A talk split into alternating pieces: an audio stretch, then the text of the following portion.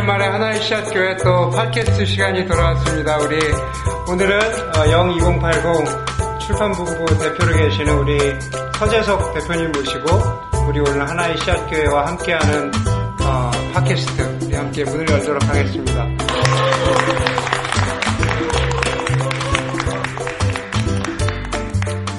네, 저는 59년생이고요. 한 아내와 한 딸과 한 아들 살고 있습니다. 결혼한 지 27년 됐고요. 아, 저는 이제 IBP와 또 도분과 상황에서 일했고 지금은 02080에서 11년째 일하고 있습니다. 아, 줄곧 한 30년 가까이 도금주의권에서 아, 문서 사역, 그 다음에 좀 연합운동 쪽에서 돕는 역할을 줄곧 해오고 있습니다. 아, 제가 주로 관심을 갖는 영역은 아, 청년 대학생들이 좋은 책을 좀 골라서 읽고 또 자기 것으로 삼으면서 기독교가 좀 이렇게 가난하지만은 좀 않다는 것을 기독교가 좀 할 말도 있고 또 충분한 어떤 합리성도 있다는 것을 갖다 지적 자살을 갖다가 스스로 하지 않고 얼마든지 아, 좀 영적 성장에 있어서 책의 중요성 같은 걸 갖다 좀 알리는데 애를 써왔고요. 그 다음에 이제 좋은 저자들 또 좋은 필자들을 갖다 좀 발굴하는 아, 그런 일을 하고 그래서 이제 크리스찬 리딩과 크리스찬 라이팅을 갖다가 좀 청년 대학생들이 좀 그 중요성을 좀 깨닫고 삶 가운데 좀 해나갈 수 있는 일, 또 그것이 나중에 또 출판으로까지 연결될 수 있도록 아, 그런 일들을 갖다 줄곧 해왔습니다. 예, 조금 여담이지만 올해 제가 대표님과 이렇게 대화를 하면서 소개를 하시는데 배철수 씨와 목소리가 굉장히 비슷하다는 느낌을 그래서 순간 가졌는데.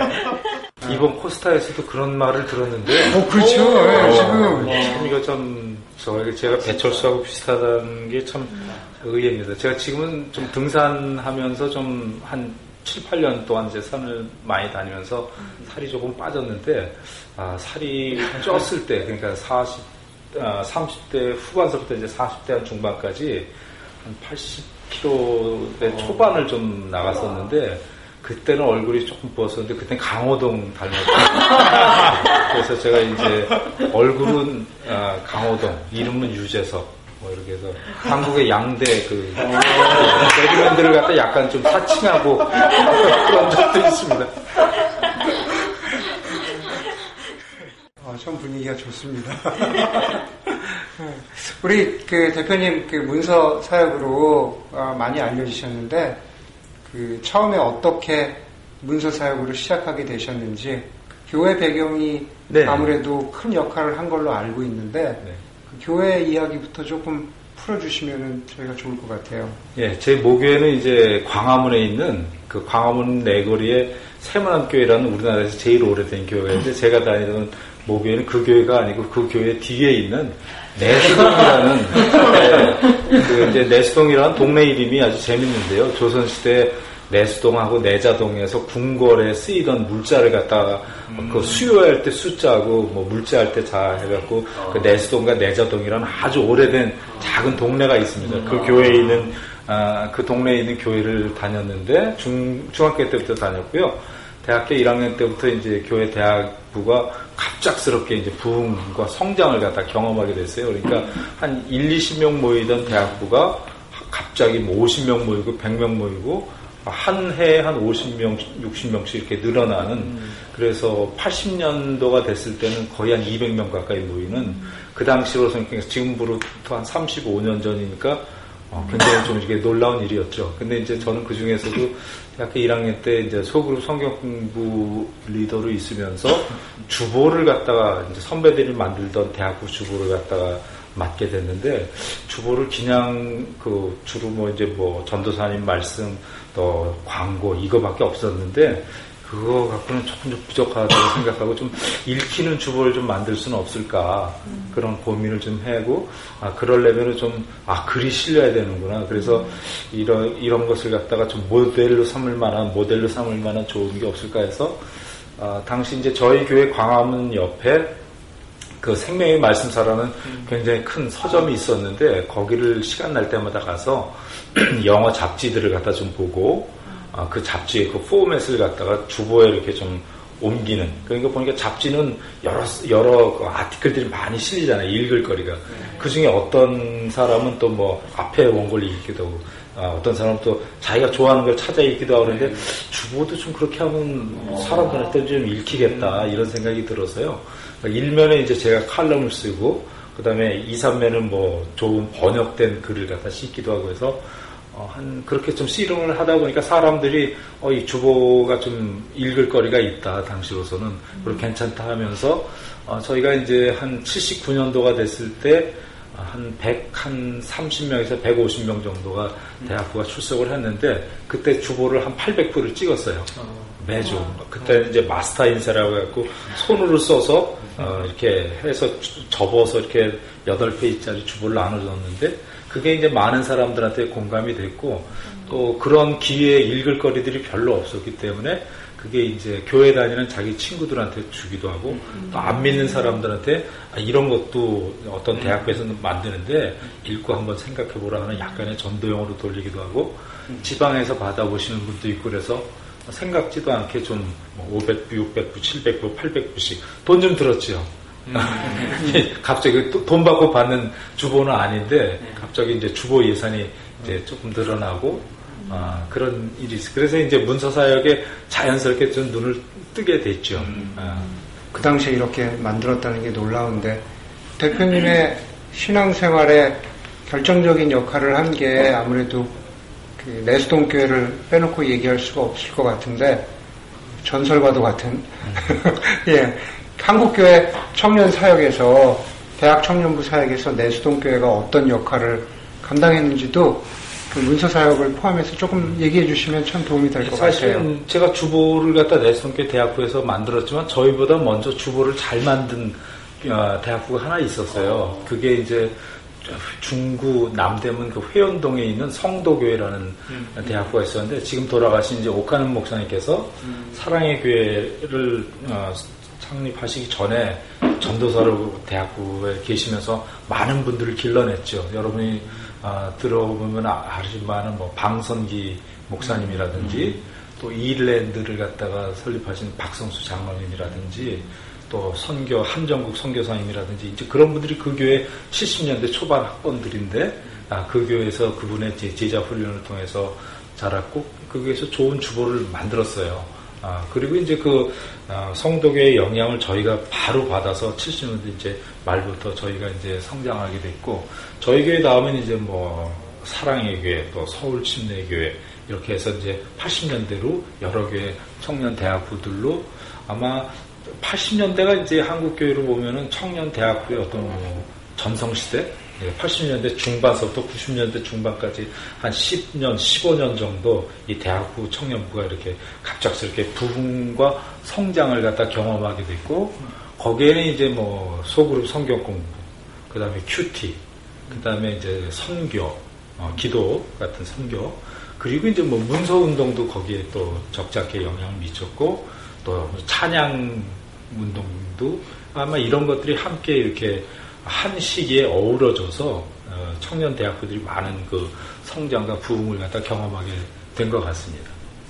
주보나 아니면 내수동교에 계시면서 뭐 관련된 재밌는 에피소드라든가 네.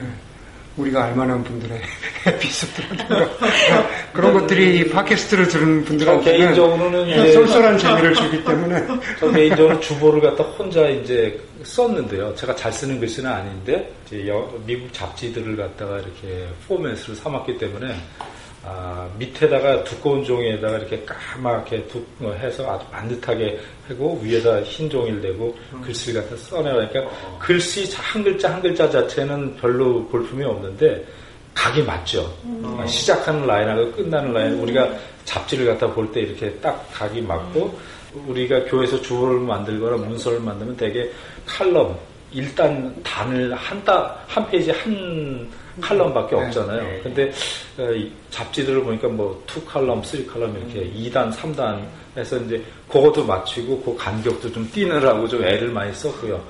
이제 제일 고통스러운 건 한여름이에요. 그러니까 그 당시에는 뭐 에어컨이 있었을 리는 없고 음. 밤을 꼴딱 새우다시피 하는데 땀이 나고 그러니까 그, 그 또 졸음을 갖다 깨우기 위해서 아이스크림을 제가 아마 그 당시 상당히 많이 먹었던 기억이 나고 잠을 쫓기 위해서 그 당시에 뭐 레드볼 이런 거 없었거든요. 네, 예, 그런 거 없었고 커피도 뭐 거의 그 당시에 마시던 시대가 아니니까 잠은 오고 주보는 만들어야 되고 그러니까 금요일 저녁서부터 어, 토요일 새벽까지 거의 이제 꼬박 새면서 만들어서 이제 인쇄하고 혼자서. 보급하고 예 처음에는 혼자 하다가 이제 나중에는 돕는 형제 자매들 후배들이 좀 생겨서 아, 나중에 이제 제, 제 다음 후배들은 한 또 두 명 또 세 명 저는 저희 교회는 아주 좋은 그 좀 럭키한 케이스라고 좀 보는데요. 저희 교회 대학교를 지도해 주시던 분이 이제 금년에 은퇴하신 송인규 교수님이라고 IBF의 그 총무를 지냈던 어떻게 보면 이제 복음주의 문서운동의 그 대북격인 분이죠. 그래서 그분이 이제 저희 교회 대학교에서 아주 다양한 제목의 어떤 강의들을 갖다 하고 또 좋은 책들을 갖다 소개해 주시는 것을 보면서 저는 이제 그분의 삶을 자연스럽게 이렇게 보고 어, 따라갔던 것 같아요. 도전을 받고 그것을 누군가는 이제 저걸 좀 전문적으로 좀 해야 되지 않겠는가 해서 저는 아마 그 길을 좀 따른 게 한 계기가 된 것 같습니다. 네, 이제 무슨 일이든 처음에는 좀 하다 보면은 사람들이 관심도 없고 내가 이거 왜 하고 있나 막 이렇게 밀고 계시면서 그런 생각도 이제 하게 되잖아요. 감정이입이 생겨. 제가 저에게 주보를 받은 네, 그런 생각이 들었다는 건 아니지만 근데 이제 그 아무도 해본 사람이 많이 없고 그리고 또 그 글 쓰시는 작업이 쉬운 작업도 아니셨을 거고 처음에는 관심도 그렇게 많지 않았을 것 같은데 계속 펄스파를 하시면서 계속 하시게 될 수 있는 그런 계기나 아니면 동기가 있으셨다면 자신에게 아 이래서 내가 이걸 계속 하지 라고 얘기하셨던 것이 있다면 뭐 몇 가지가 좀 있을 수 있는데요. 저 같은 경우에는 이제 아, 아까 말씀드린 것처럼 그 기독교가 그 당시만 해도 그냥 어, 그냥 믿어라 뭘 이렇게 고민하지 말고 따지지 말고 믿어라는 그런 추세였는데 저 자신이 이제 신앙적 고민이 많았는데 그 신앙적 고민을 시원하게 해결해주는 뭐 아, 사람이나 뭐 책이나 이런 걸 제가 못 만나다가 음. 그런 어떤 그, 그 성경을 잘 풀이한 어떤 책들을 갖다가 뭐 영서도 있었고 뭐 번역된 책도 있었지만 그걸 읽으면서 이제 많은 도움을 받았고 아 이걸 다른 사람들도 똑같이 경험할 수 있는데 이 간단한 팁을 몰라서 그럴 수가 있는데 음. 아, 그것을 갖다 이제 주보가 하나의 어떤 그 브릿지 연결하는 어떤 다리 역할을 음. 좀 해줬던 것 같아요. 그래서 주 주보에 뭐 괜찮은 책도 소개하기도 하고 어, 그 다음에 그 어떤 그 기독교를 믿을 만한 어떤 그 합리적인 어떤 음. 이유들 또는 어떤 그 근거들을 다룬 게 IBP의 이제 소책, 요즘은 이제 소책자로 많이 나와 있는데 그 소책자 중에 상당수가 저희 교회 대학교에 처음 번역돼서 소개가 됐어요. 그걸 제가 이제 손으로 써서 이렇게 그 두 페이지씩 소책자 한 권을 갖다 한 세 주 내지 네 주 이렇게 어, 연재하기도 하고 그래서 사, 그러니까 일단 굉장한 읽을거리가 되니까 사람들이 거기에 좀 눈을 뜨고 어, 관심을 갖게 된 것 같고요. 그래서 제가 이제 그 일을 꾸준히 좀 할 수 있었던 것은 힘들었지만 꾸준히 할 수 있었던 것은 주변에서의 어떤 그 격려 어, 참 잘 만든다. 음. 어, 그리고 괜찮다. 하는 얘기를 갖다 좀 많이, 물론 이제 공격도 좀 있었어요. 예, 뭐 이렇게밖에 못 만드냐라고 하는 사람도 있었고, 너무 혼자 하는 거에 대한 어떤 좀, 뭐랄까, 그런 것도 좀 있었고, 저는 이제 그 주보도 일종의 이제 교회 내에 대학부나 성령부의 어떤 그 언론 역할도 하는 거라고 저는 생각하거든요. 단순히 어떤 뭐 교회의 어떤 지도자들의 방침을 갖다 그대로 싣는 것이 아니라 청년 대학생들의 어떤 참여하는 어떤 그 공간, 그 광장으로 만들고 싶었는데 그러다 보니까 이제 교회 지도자들의 어떤 그 흐름이나 어떤 방향하고 때로는 약간 좀 비판적인 아, 또는 어떤 감시자 역할을 하는 아, 그런 어떤 좀 어떻게 보면 뭐 야당적인 또는 어떤 그 아웃사이더적인 역할을 하면서 균형을 갖다 좀 잡고자 하는 그런 를 했는데 아마 사람들이 이제 그런 부분에 대한 어떤 그 니드들 또 그런 어떤 목소리들이 있었는데 그것을 대변해 주는 것에 대해서 약간의 격려와 또는 어떤 뭐 이렇게 성원도 함께 하면서 아마 용기를 얻게 된 것이 아닌가. 아마 아, 그만 만들어라. 아, 지겹다. 아마 그런 얘기를 제가 들었으면 아마 아, 그만 만들었을 텐데 다행히 아, 그래도 뭐 아, 조금 조금 더 잘해줬으면 좋겠다. 그리고 조금 더 이렇게 개발해주면 좋겠다. 이런 얘기를 갖다 듣는 게 큰 자극이 됐던 것 같아요. 네. 언제까지 만드신 거예요? 대학교 졸업하시고 나서? 아니죠. 대학 졸업 전에 이제 78년, 79년, 80년, 3년 만들었어요. 아, 그, 3, 조금 더 만들 수도 있었는데, 막바지에 아주 그 비판, 그러니까 교회의 어떤 그 대학부의 어떤 그 선배들의 어떤 그 방향에 대해서 상당히 비판하는 어떤 칼럼을 갖다 썼는데 그게 문제가 돼서 한 주는 이렇게 인쇄까지 다 하고 다 접었는데도 불구하고 배포가 안 돼. 압수를 당한 적도 있었어요. 아, 그러고 나서 이제 두세 주 뒤에는 이제 자연스럽게 아 이제 좀 정리할 때가 된 것 같다 생각하고 이제 고등부 교사로 이렇게 보직 이동을 갖다가 교회 안에서 스스로 하게 되죠. 아 스스로 하셨군요. 네, 스스로 했습니다. 정치적인 그것도 있죠. 이제 사람이 사는 데니까. 예. 대표님 사역을 이야기할 때는 그 단체들, 예, 그 하신 사역들을 중심으로 얘기할 수밖에 없을 것 같은데 그러면 대학 졸업하시면서는 짧게 CMF에 좀 잠깐 계시고 그런 것도 또 직장 생활도 잠깐 하시고. 어, 저 같은 경우는 이제 저와 아주 절친했던 선배가 그 당시 이제 CMF에 그 총무로 계셨는데 아 저보고 좀 그 사역을 갖다 같이 좀 하자고 그래갖고 어, 한 4년간 그 의대생들, 의대생, 치대생, 한의대생들이 모이는 CMF Christian Medical Fellowship에서 이제 학생 사역도 하- 그러니까 아, 뭐 전도와 양육 사역도 하고 그다음에 문서도 만드는 일을 갖다가 하다가 이제 IVP로 나중에 이제 해서 본격적으로 이제 책을 만드는 일을 갖다가 90년대 초반에 하게 되죠. 제가. 너무 옛날 얘기라서 그래도 열심히 달려서 90년대 초반까지 한번 해봤어요.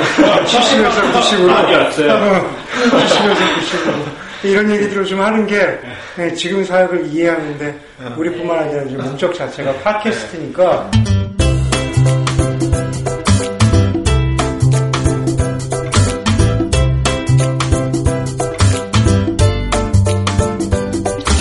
사역을 현재로 이어가서 또 결국엔 IBP하고 복음과 상황 어, 두 출판사 그리고 기독교 복음주의대 잡지사 얘기를 조금 언급하고 가야 될 것 같은데 음, 그때 뭐 이런 상황이라든가 하셨던 사역들 또 그런 것도 좀 잠깐 나눠주시면 좋 IBP라는 출판사와 복음과 상하이라는 잡지사는 제가 조인할 때 90년, 92년 또 95년 이때만 하더라도 이미 셋업된 곳이었어요. 그래서 많은 사람들이 아, 이미 책을 많은 책을 내고 있었고 또 여러 잡지들 갖다 내고 있었는데 저는 이제 중간에 이제 어, 합류하게 돼서 어, IBP에서는 이제 좋은 단행본 그때만 하더라도 이제 한국인 저자들이 책을 쓰는 시기가 아니었고 대개 이제 영국과 미국의 IBP 책들을 중심으로 어, 복음주의권의 좋은 책들을 갖다 저희들이 아, 좋은 번역자를 선정해서 1년에 한 20권 내지 30권 정도의 어, 단행본을 내고 그 다음에 소그룹 성경 공부 교재를 내고 그 다음 소책자도 내고 그 당시 또 저희가 IBP에서는 그 서평지도 좀 냈었거든요.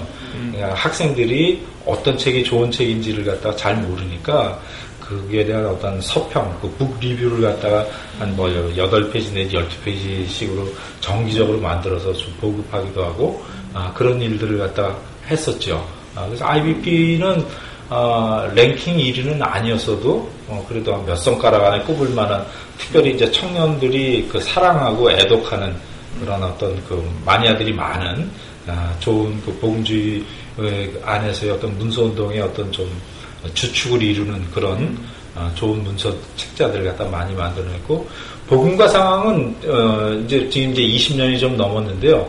아, 제가 합류할 때만 하더라도 아, 복음주의권에서 아, 정론지라는 인식도 있었지만 상당히 많은 사람들은 좀 레디칼하다고 상당히 좀 아, 이렇게 경계를 하는 그런 움직임이었어요. 그러니까 쉽게 얘기해서 교회 담임 목사님들이 이런 식이죠.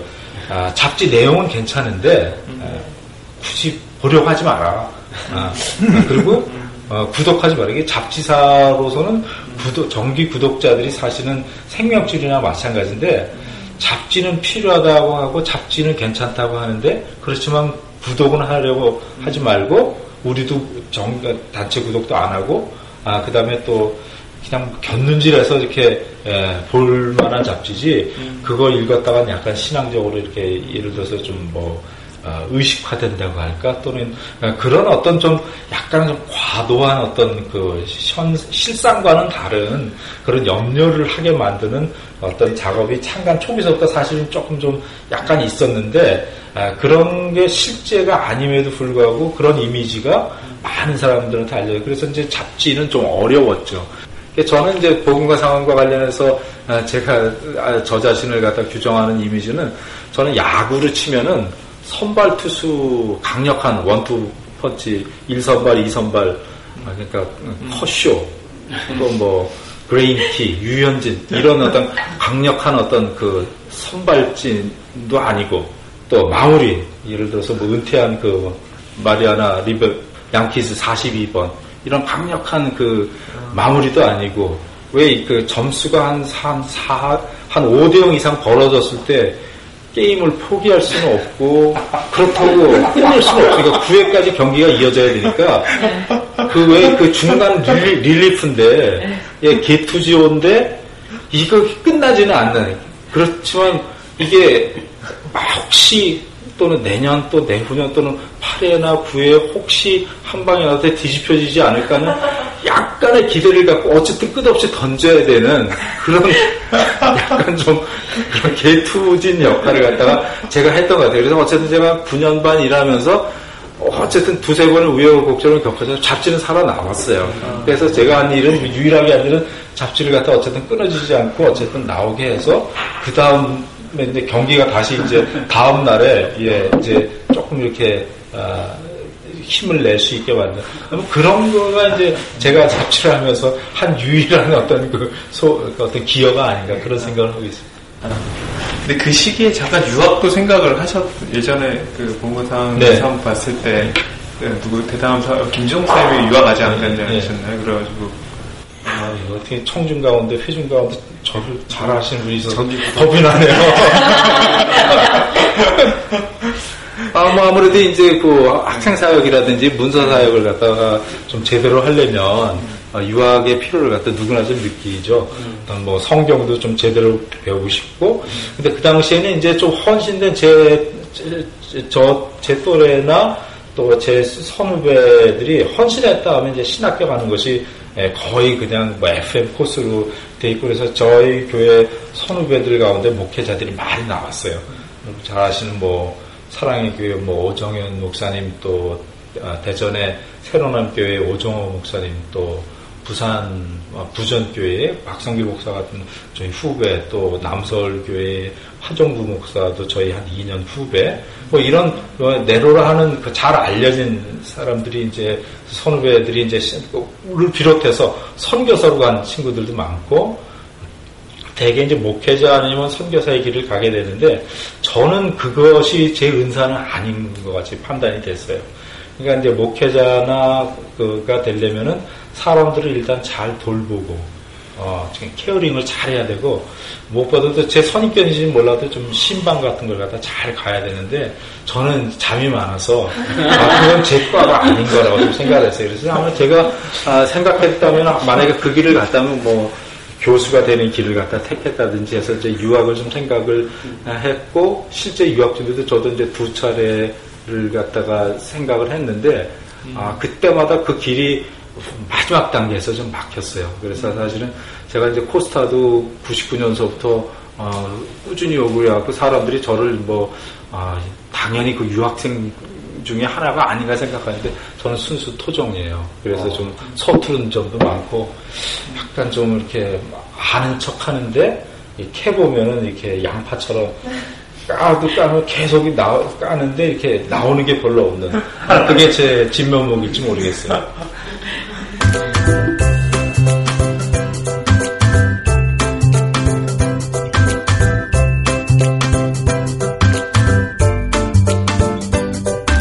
이제 뭐 인터넷을 저희들이 이제 보는 시대니까 요즘 인터넷 코멘트를 사람들이 이제 댓글 다는 걸 보면 이제 한국 사람이 하는 건 아니지만 TLDR이라는 걸 되게 많이 써요. 그게 이제 무슨 뜻이냐면 too long didn't read 이거든요. 조금만 길다 싶으면은 그냥 안 읽고 아 이거 내 attention span을 이렇게 잡아먹으려고 그러면서 읽지 않거든요.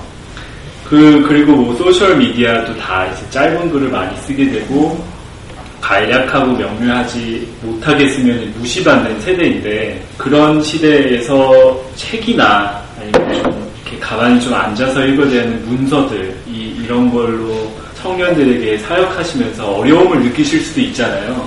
이제 그런 어려움에 대해서 조금 나눠주실 수 있으면 좋겠고 이런 문서들이 아직도 렐레벤트한가 과연 글로 사람을 바꿀 수 있는 것인가 이제 이런 회의도 많이 들으셨을 것 같은데 거기에 대한 생각도 좀. 어, 일단 그 책이 사람을 갖다가 좋은 책이나 좋은 글이 사람을 갖다 바꿀 수 있는가? 그거는 여전히 유효하다고 봐요. 그렇죠. 예.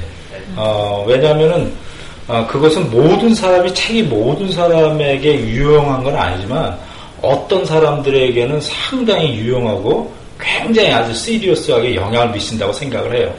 어, 그, 제가 아까 이제 지적 자살이라는 말을 존 스토트가 이제 그런 말씀을 많이 하셨는데, 아, 특별히 한국의 그리스도인 젊은이들 가운데서 지적 자살을 갖다 감행하는 사람들이 여전히 많은 것 같아요. 특별히 한국 교회는 알려고 하지 말고 생각하려고 하지 말고 따지지 말고 이런 어떤 그 합리성이라든지 또 합리적인 의심 또 합리적인 고민을 갖다가 권장하고 풀어나가는 어떤 풍토가 아니라 걔네 이제 주로 이제 그 푸시하는 믿음들이 많기 때문에 젊은이들이 그런 부분에 대해서 이렇게 더 어려움을 느끼거나 환멸을 느껴서 경우가 좀 많이 있는데 제 경험도 그렇고 여전히 제 주변에 그 일어나고 있는 일들을 보면 어, 젊은이들 가운데 좋은 책이나 좋은 아티클들이 그들의 삶의 어떤 신호가 되고 또 활로를 열고 또 돌파구를 갖다 열어준다는 점에서 좋은 어떤 그 접촉점이 되는 것은 분명한 것 같아요.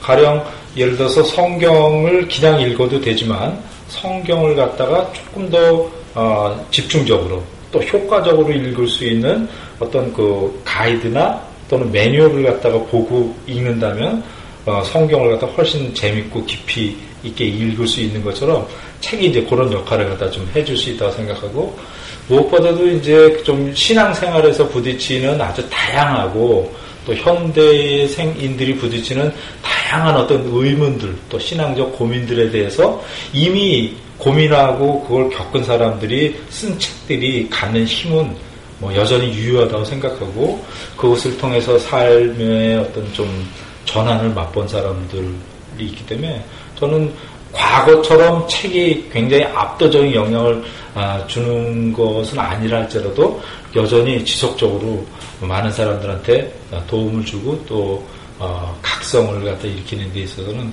어, 책이 그 역할을 한다고 생각하고요. SNS 시대라든지 시대가 됐는데 어, 당연히 짧은 글을 갖다가 선호하고 또 저도 이번에 코스타에서 글쓰기를 강의했지만 글쓰기의 핵심은 다이어트거든요. 길고 지루하고 재미없고 밋밋하게 쓰는 것보다 짧고 아주 그 명쾌하고 이 다이어트를 갖다 한 글에 글이 갖는 힘은 굉장하거든요. 그래서 어떻게 보면 사실은 SNS 시대를 급속하게 이렇게 전이가 된 것도 짧은 글이 갖는 어떤 그 힘일지도 모르겠어요. 근데 이제 글이란 게 짧기만 한다고 길이가 무조건 짧고 좋은 글이냐? 그건 아니죠.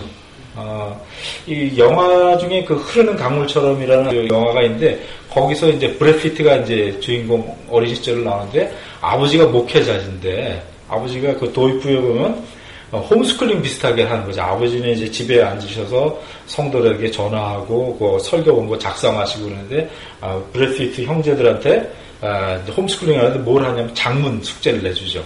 작문 숙제를 내주는데 한두 시간을 해갖고 이제 한 페이지짜리 글을 갖다 써오게 하면 아버지는 보시면서 빨간 펜으로 쓱쓱쓱 지우고 단어 고치고 이게 이렇게 해서 반으로 줄여와라 하죠. 그러면 이제 애가 아버지가 오케이 사인이 나야지 나가서 뛰어놀 수 있기 때문에 끙끙거리면서 다시 또 줄여야 요 그러니까 그 줄이는 과정을 갖다가 반으로 줄이는 과정을 두 번, 세 번 하면서 그 첫 번째 A4 용지 거의 한 페이지를 차지하던 글이 맨 마지막에 보면 한 네 줄 내지 다섯 줄로 이렇게 정리가 되는 걸 볼 수가 있거든요. 그러니까 아버지가 아마 한 것은 무조건 양을 줄이는 거가 목표였다면 단번에 됐을 텐데 이 한 페이지에 담고 있었던 사상과 내용과 콘텐츠가 담겨 있으면서 길고 장황하게 쓸 게 아니라 네다섯 줄 한두 paragraph로 정리할 수 있는 데까지 이제 훈련을 갖다 시킨 거죠. 그래서 아, 뭐그 아들이 뭐 문장가로 자란 건 아니겠지만 적어도 글을 갖다 쓸 때 다이어트의 중요성은 아마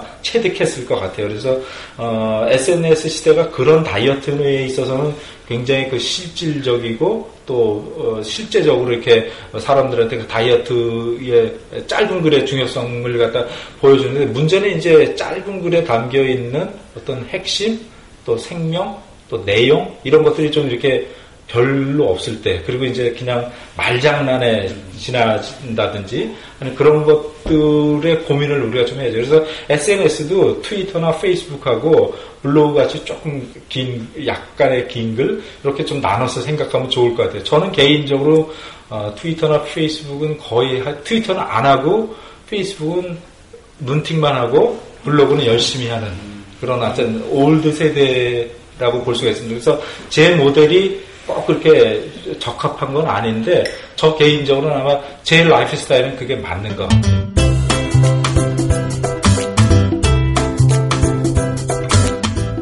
주보가 요즘 있어야 될까요? 그러니까 예전 같으면은 어, 그 읽을 게 없으니까 이제 읽을 게 없기도 했고 그다음에 인쇄물이 흔치 않았으니까 아마 처음에는 이제 일주일에 한 번씩 교회에서 나눠주고 하는 게 유용했을 텐데 지금은 읽을 거리도 굉장히 많고 또 접하는 것도 굉장히 많은 상황에서 어떻게 보면은 그 주보에 의지하지 않아도 읽을 수 있는 소스들이 굉장히 많잖아요. 그리고 또 종이라는 매체도 요즘에 아주 파퓰러한 매체는 아니고 그런 상황에서 뭐 주보가 어떤 모습이 돼야 될까 뭐 이런 거 생각해 보신 적 있으세요? 아 예. 어, 그래서 그거는 뭐 주보를 만드는 지금 청년 대학생들이나 지도자들이 공통적으로 갖는 아마 지난 한 10년 동안 꾸준히 해온 고민들이고 음. 뭐 그것들이 지금 이제 뭐 주보가 점차적으로 종이 주보는 많이 사라져가는 추세죠. 저는 주보는 여전히 유효한 어떤 뭐그 필요가 있다고 생각하는데 포맷은 좀 바뀌어야 네. 된다고 생각해요. 그러니까 여전히 종이 주보를 갖다 낸다면 조금 조금 더 잘 만들고 음. 조금 더 우리 그 공동체의 필요에 맞게 뭐 소식 같은 것도 그냥 천편일률적으로 뭐 생일 그다음에 뭐, 뭐 어떤 뭐 날짜 관련 이런 것이 아니라 좀 뭐 인터뷰를 좀 한다든지 아니면 어떤 좀뭐 뭐 그런 얼마든지 뭐 또는 설문조사 같은 걸 한다든지 해서 그런 걸 그래픽으로 하고 뭐 되게 다이어그램을 만들면 훨씬 더 그래픽화하면서 시각적 사람들을 끌어들일 수가 있잖아요. 그걸 꼭 종이로만 만들 필요는 없겠죠. 예를 들어 PDF 파일 같은 것들 만들어서 어, 만약 종이를 아끼고 환경 운동을 하는 셈 치고 청년대학교에서 집회 시간 앞부분에 예를 들어서 어, 찬양이 하, 고 있는데 한쪽에는 계속해서 어떤 그 프레젠테이션 형식으로 음. 같이 갈 수도 있겠죠. 네. 어, 뭐 영상으로도 갈 수도 있겠고, 또 그거는 포맷은 바, 다양하게 바뀔 수 있다고 해요. 그래서 또 PDF 파일을 만들면 우리가 어, 청년대학교 뭐 페이스북 같은 데다 그걸 안 치면은 어, 종이 주보가 아니라 페이스북으로 이렇게 어, 그 스마트폰을 활용할 수가 있, 확인할 수가 있으니까 포맷은 현대 여러 그 문명의 이기들이라든지 그런 도구들을 갖다 적절하게 활용하되 에, 그, 그 필요는 분명하게 있다고 보고요. 아, 종이 주보도 여전히 저는 필요하다고 봐요. 종이 주보를 만들려면 근데 조금 과거 제가 35년 전에 그 고민했던 것처럼 조금 그 사람들한테 좀 어필할 수 있는 예, 그러니까 낭비하지 않고 그냥 너무 루틴한 똑같은 것 갖다가 하는 거라면은 뭐 그건 필요가 없을 거고 조금 다른 형태의 것이 좀 있으면 좋을 것 같아요. 그러니까 그것을 위해서 좀 할 수 있다면은 저는 예를 들어서 뭐 어, 청년대학교 계속 새로운 사람들이 유입이 되잖아요. 그, 그 사람들에 대한 인포메이션을 알리는 것은 그 사람들한테도 유용하고 나머지 공동체 멤버들한테도 필요한데 그거에 대한 정보를 갖다가 주보가 뭐 담을 수도 있고 뭐 인터뷰를 아까처럼 한다든지 아니면은 뭐 Q&A 형식으로 뭐 이렇게 간다든지 해서 뭐 그런 것들을 담을 수 있는 좋은 그 여전히 유용한 도구라고 볼 수가 좀 있겠죠. 교회 안에서 문서 사역을 잘 감당할 수 있는 사람들의 어떤 그 특별한 성품이 있나요? 예를 들어서 그러니까 문서 사역이 여전히 중요하지만 예를 들어서 문서 사역을 누구나 감당할 수 없, 누구나 잘할 수는 없잖아요. 그래서 뭐 되게 작가는 되게 creativity가 필요하고 뭐 번역하는 사람은 되게 디테일에 되게 attention을 많이 줘야 되고 근데 문서 사역은 누구나 할, 있으면 좋겠다고 생각하지만 누구나 할 수 있는 좀 어려운 부분도 굉장히 좋은 질문을 해주셨는데요. 일단은 좀 지도자라든지 또는 리더들의 의식이 중요한 것 같아요. 그 문서의 어떤 중요성을 갖다 조금 눈을 뜨면은 훨씬 더 이제 쉬운데 지도자나 리더들이 문서 사역의 중요성이라든지 그런 필요를 갖다가 파악하지 못하면은 조금 좀 어, 어려움을 겪게 되는 거고요. 어, 문서 운동 그 담당자들만 좀 생각하면 그렇게 많은 수는 필요 없을 것 같아요. 한 두세 명만 있으면, 아니면 어쩌면, 아, 제대로 된 한 명만 있어도 사실은 문서운동은 어느 정도는 해낼 수 있어요. 그러니까 왜냐하면 문서운동이라는 게 기본적으로 창작 해서 하는 거라고 생각하면은 굉장히 힘들고 고달프고요.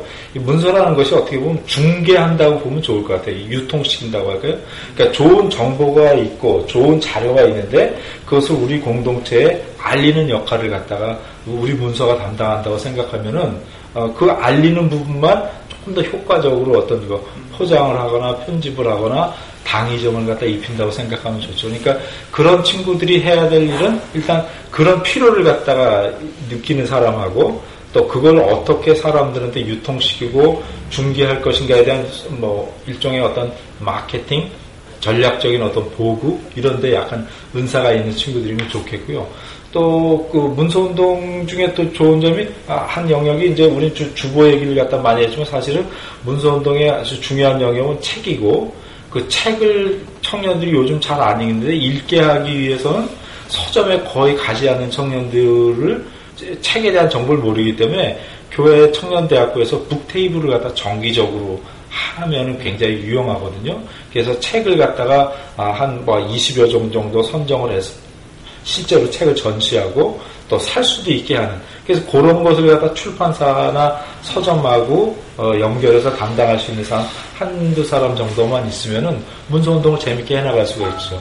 그런데 또 한 가지 자질 가운데 하나는 자기 후배를 갖다 기르는 일이 굉장히 중요한 것 같아요. 그러니까 대개 어떤 공동체에 보면 주보건 아니면 찬양이 어떤 운동이건 간에 어떤 한 기수에 굉장히 그 활발하게 잘 하다가 그 사람이 예를 들어서 군대를 간다든지 아니면 유학을 간다든지 아니면 개인적인 사정으로 놓으면 그 사역이 이렇게 좀 와야 되는 경우가 많이 있는데 그럴 때를 대비해서 스페어 멤버들 다음 때 멤버들을 갖다가 조금 미숙하더라도 좀 떨어지더라도 음. 이렇게 길러두면은 그 세대 계승이 좀 되는데 문서 운동을 담당하는 사람들이 이제 당연히 그런 역할을 갖다가 아, 그런 후배들을 갖다 좀 아, 발굴해서 어, 패턴 터치를 하고 또 스킬과 노하우들을 갖다가 아, 전수하면은 뭐 그런 부분들이 어느 정도는 커버되지 않을까 싶습니다.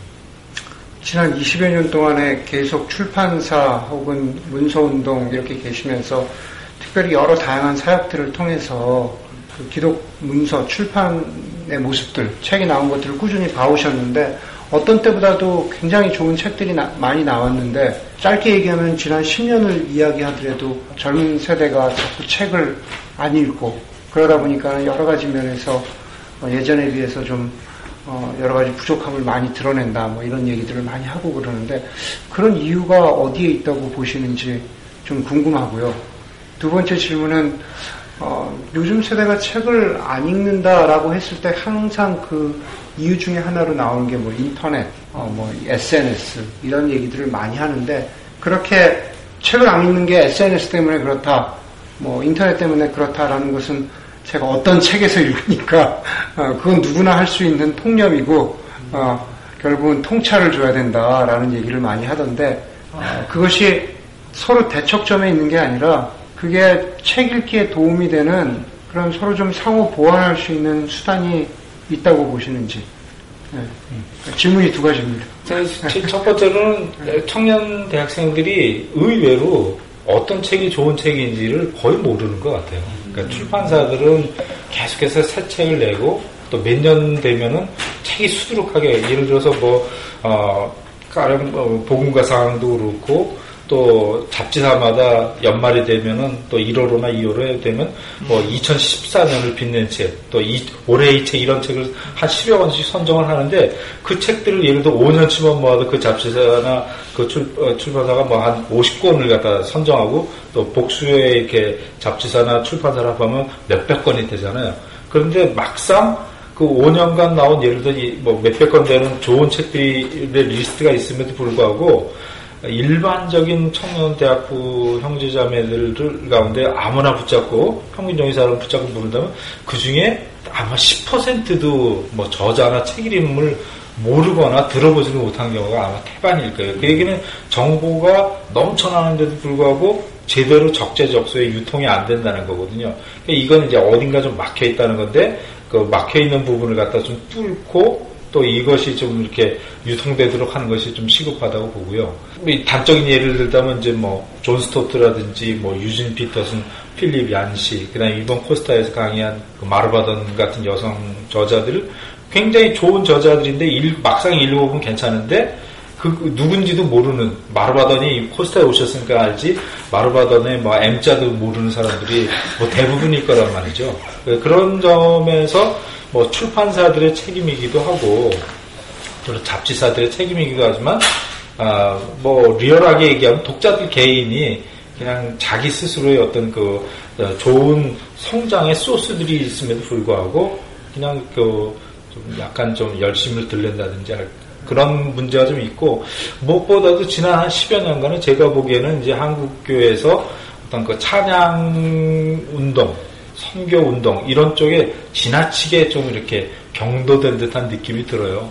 아, 그러다 보니까 이 신앙이라는 게 그런 여러 가지 운동들이 균형 있게 이렇게 힘을 모으고 아기가 맞아야 되는데 한쪽에 어떤 감성적인 어떤 아, 리바이벌 중심으로 아, 신앙의 어떤 흐름이 급격하게 형성되면서 책을 읽는 것의 중요성이 점점 좀 줄어들고 또 인식되지 못하고 있지 않나 아, 좀 싶고요. 두 번째 질문 서로 서로 보완할 수 있는 S, 뭐 인터넷과 SNS 실제로 그런 신뢰들 사례들이 좀 있는지. 예.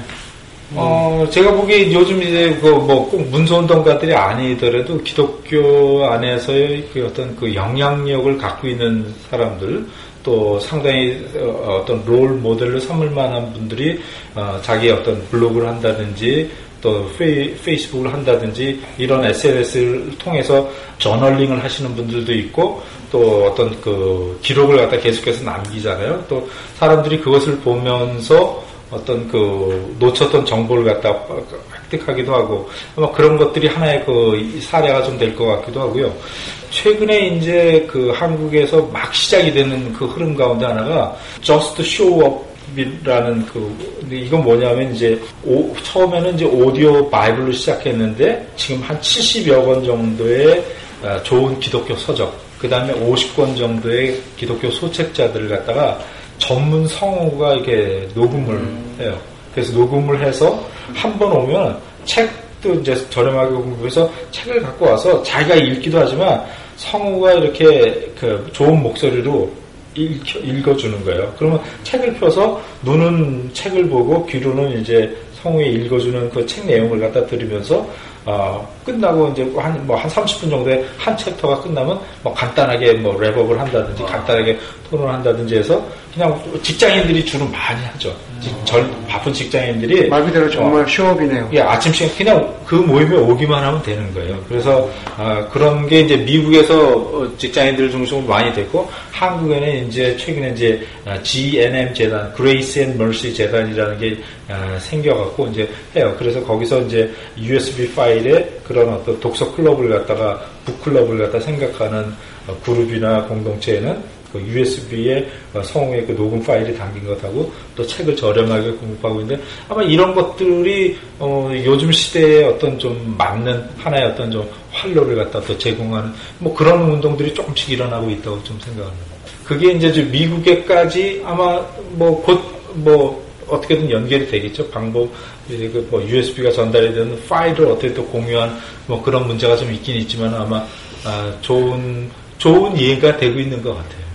그러니까 오프라인에서 만나고 그, 그 오프라인 공간에 있는 사람은 성모의 목소리를 들으면서 나름대로 책을 읽고 그 오프라인 모임이 끝난 다음에도 온라인으로 이어질 수 있는 아리팩트가 하나 남는다는 거죠. 그렇죠. 뭐 꼭 온라인으로 할 수도 있고 그 온라인마저도 하나의 어떤 옵션이 된그 그 룰이 되면 show up이라는 그, 그 just show up이라는 것이 약간 좀 그러니까 아, 온라인까지 퇴색하는 생각하지. 말고요. 네, 온라인은 네. 그야말로 뭐 소수의 사람들이 네. 뭐 further study를 하게 놔두고 그냥 그 모임은 일주일이나 뭐 이주일에 한 번씩 와서 그냥 읽어주는 거 드, 들으면서 어, 한국 속담 중에 왜 그 가랑비에 옷 젖는 줄 모른다는 말이 있잖아요. 그러니까 큰 비가 옷을 적시기도 하지만 가랑비가 처음에는 별거 아니었는데 어. 계속 걷다 보면은 한 10분, 20분 지나면 옷이 젖어 있단 말이죠. 그러니까 그 모임에 천천히, 아마 그런 건 이제 열심히 있는 크리스찬들 뿐만 아니- 아니라 어떤 복음에 대해서 관심은 있는데, 아, 교회의 메시지를 직접 듣기 어려운 그런 어떤 진지한 부도자들이라든지 그런 사람들이 기독교의 어떤 그 진리에 대해서 변증하는 책이라든지 도전하는 책자들 갖다 읽으면서 아마 그런 사람들이 아마 그런 효과를 갖다가 보고 어, 다시 또 기독교를 진지하게 어, 고민하게 되는 계기가 될 수도 있겠죠. 신선하네요. 그러면은 거기서는 어떤 신앙서적 고전 이런 거 읽는 거예요? 주로 이제 그 모임을 시작하시는 분들은 이제 팀 켈러에게 영향을 받으시는 많은 분이 많아서 처음에는 이제 팀 켈러라든지 또 프란스 셰퍼 같은 분들의 약간 좀 딱딱해 보이는 책들이 시작됐는데 최근에는 이제 뭐 존 스토트의 제자도라든지 또 유진 피터슨의 이 책을 먹으라 또 필, 아, 필립 얀시 그 다음에 뭐 한국인 저자들 가운데서 중요한 저자들이 그래서 어, 대중적으로 읽히는 책들이 요즘 선정됐고 특별히 청년들이 아, 책을 읽을 수 있는 좋은 방법 중에 하나가 저는 그 starting point를 삼을 만한 게 소책자 읽기라고 생각하거든요. 사실 단행본도 부담스러울 수가 있는데 소책자는 그야말로 뭐 30여 쪽 손바닥만한 책이니까 앉은 자리에서 한 2, 30분이면 한 권을 갖다 읽을 수가 있는데 그것도 눈으로 읽지 않고 귀로 이렇게 들려준다면은 들려주는 독서이기 때문에 아마 그런 게 좋은 아마 포인트가 되지 않을까 싶어요.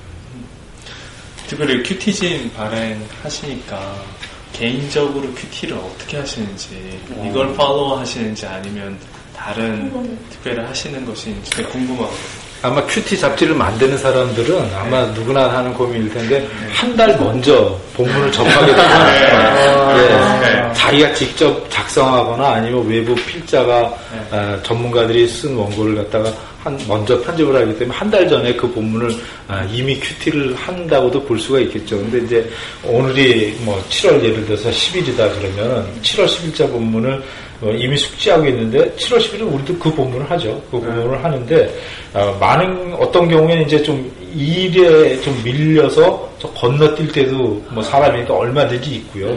어, 건너뛰면은 아, 그날 본문을 아, 아, 건너뛴 걸 갖다가 그 다음날 다 해야 되느냐 아니면은 아, 건너뛰 스- skip하고 그날의 본문만 해야 되느냐 여전히 우리도 고민하고요. 예. 그럴 수밖에 없고 어, 저 개인적으로는 그 뭐 그 큐티 잡지의 그 본문을 갖다가 묵상할 때도 있지만은 저 개인적으로는 어, 큐티가 좀 이렇게 건조하게 느껴질 때 또 어, 그런 그저 개인적으로는 좀 이렇게 어, 읽는 어떤 큐티? 그래서 어, 책을 읽으면서 묵상할 수 있는 것들이 좀 좋은 포인트들이 많이 있기, 있기 때문에 저는 어떤 시기에는 좀 주로 이제 책을 읽으면서 큐티하기도 하고 특히 이제 주말 같은 때는 몰아서 독서할 말 할 수 있는 시- 여건들이 좀 되잖아요. 특히 저 같은 경우는 이제 에, 크리스찬들의 사각 시간 사각 시간대 중에 하나가 주일 오전인 것 같아요.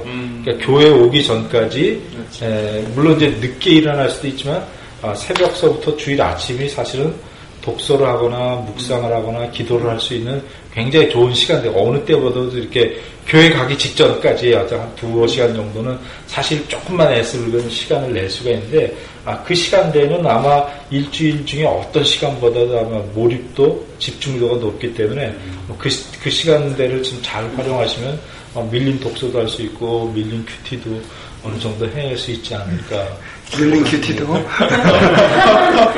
목사님한테 적용하기 힘든 시간이 되게 그렇죠. 목사님들은 뭐 늘 잘하시니까 목사님들 가운데도, 목사님들 가운데도 큐티는 따로 안 하신 분들이 또 꽤 돼요. 네, 그냥 뭐 성경 공부나 설교 이런 걸로 그냥 대체하시고 그런 그런 분들이 계시죠. 큐티 잡지를 만드는 사람으로서 굉장히 위험한 발언이 될지도 모르지만 큐티를 꼭 해야 되느냐, 아 큐티를 안 하면 어떻게 되느냐, 그건 아니라고 봐요. 어떻게 보면 큐티도 하나의 어떤 그 자꾸 룰이 되면은 옭, 옭아매는 얽어매는 어떤 그 룰이 되면 그래 즐거워야지 사실은 뭘 하든지 즐겁고 재밌고 그 어떤 그 유익이 있어야 되는데 그냥 습관적으로 하는 거라면은 조금 큐티도 금식이 좀 필요하지 않을까요? 네. 음. 거기서 조금만 더 나가도 되, 될까요? 그러니까 그래요. 그러니까 습관적으로 하는 큐티는 해로울 수 있어요. 이제 그것까지는 다 이제 동의하겠는데 조금 더 나아가서 큐티 자체가 해로울 수 있다.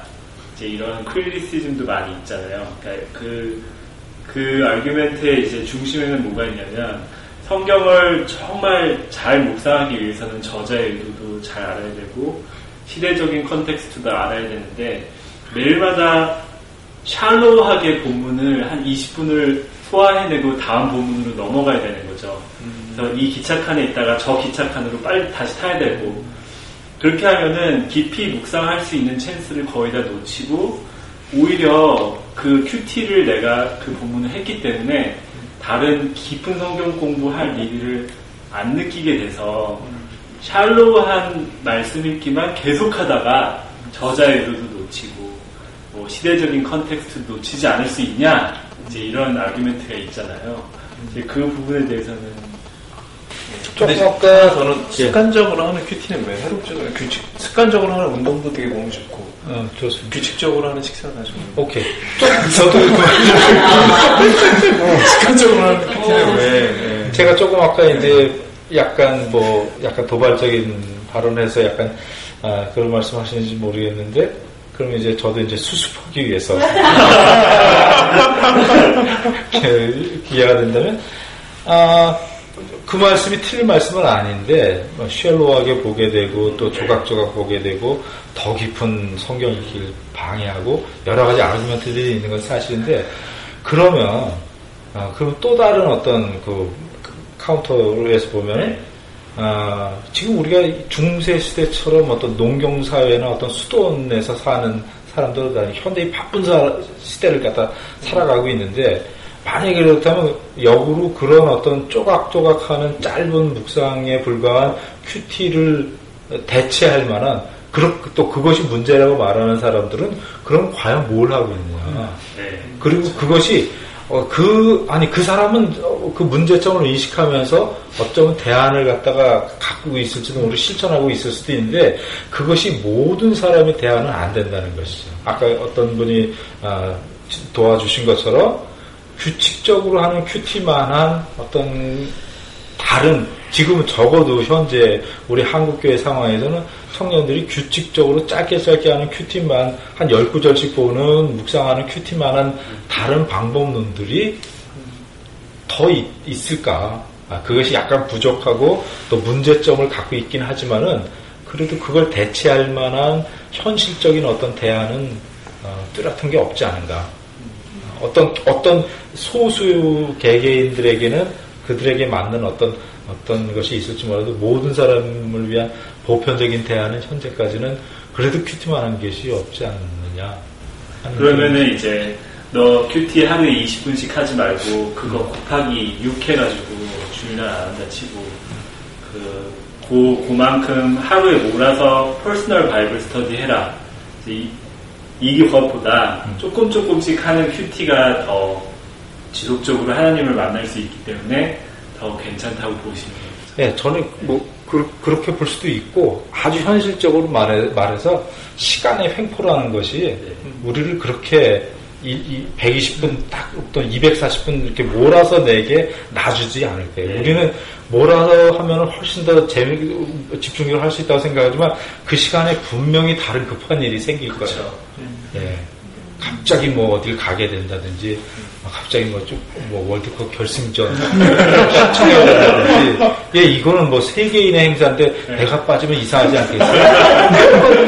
합리적인 어떤 그 변명과 이유를 갖다 내세울 수가 있기 때문에 우리에게 어떤 주, 두 시간, 그 뭉텅을 살 수 있는 그런 어떤 두 시간이 그렇게 확확 주어지지, 만약에 그것이 확실하게 주어진다면, 어, 그것도 한 방법이라고 볼 수가 있겠는데, 제 경험상으로는 제 라이프 스타일에서 보기에도 그렇게 시간이 몰아서 주어지는 경우는 별로 없는 것 같아요. 예.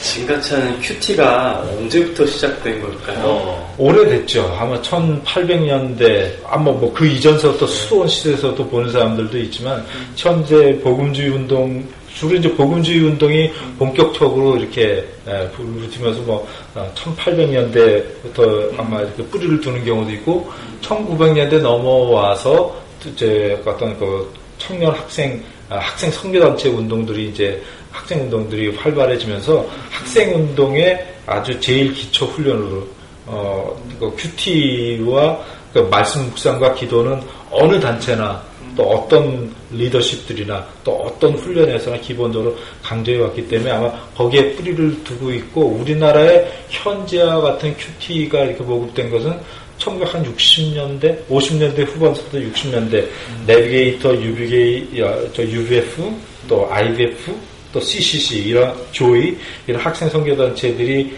어, 들어오거나 우리나라에서 만들어지면서 기본적으로 큐티를 이제 가장 기본에 두고 다른 성경 공부와 또 훈련들이 한, 한 50년, 60년의 역사를 갖고 있다고 보면 되겠고 그것이 한 40년 전부터는 이제 뭐 매일 성경이라든지 또 생명의 삶이라든지 또 다른 그, 그 기독 어, 큐티 잡지들이 속속 나오기 시작하면서 뭐한 20년 20년 그러니까 1990년대서부터는 거의 뭐 그리스도인이라면 큐티를 해야 된다는 것이 아마 하든 안 하든 암암리에 이렇게 형성되지 않았을까 싶습니다. 그럼 small group에서 네. 이제 대학 청년부 small group에서 이제 정말 큐티를 motivation 하기 위해서 많이 강의 같은 거 하, 많이 그러면 어떻게 얘기했어요? 저도 한번 스무고에서 일어나자마자 뭐 하냐고 물어본 적이 있는데 일어나자마자 뭐 직장인들 있으니까 stock 확인한 사람들 아니면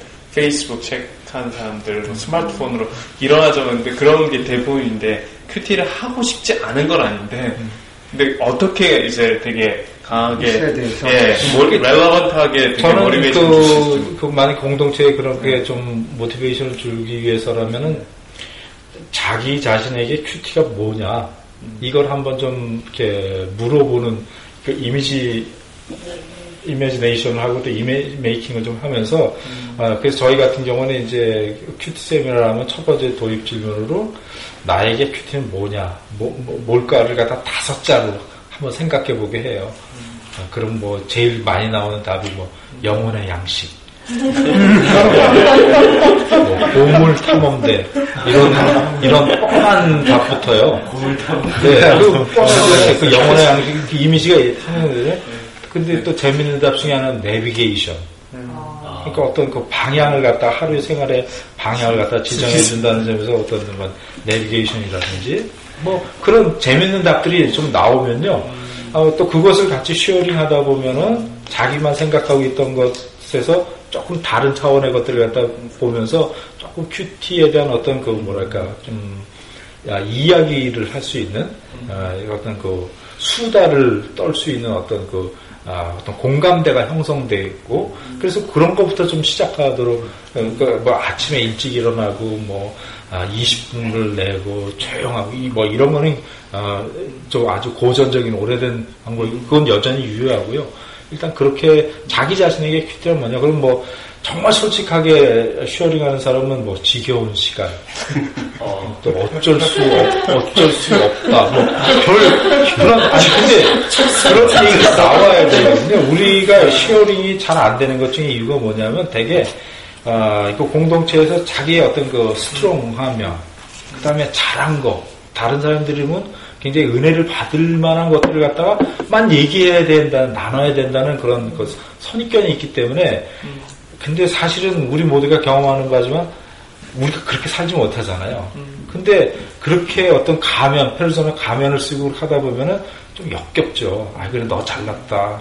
어, 쏘, 이런다는 거지. 근데 사실 공동체에서 어떤 변화가 일어나고 스파크가 일어나려면 누군가 약한 걸 갖다 얘기해야 되고 또 무너졌던 거 실패했던 거 좌절했던 거 지금 고민하는 것들 갖다 얘기해야지 마치 도미노가 이렇게 쓰러지듯이 이렇게 되는데 그런 점에서 좀 그런 엉뚱한 답이 나와도 아, 너 그거밖에 안 되냐 그렇게 무시하거나 공격하지 말고 어, 받아들이고 격려하고 어, 그럴 때 좋은 어떤 나눔과 토론이 일어나지 않을까 싶습니다.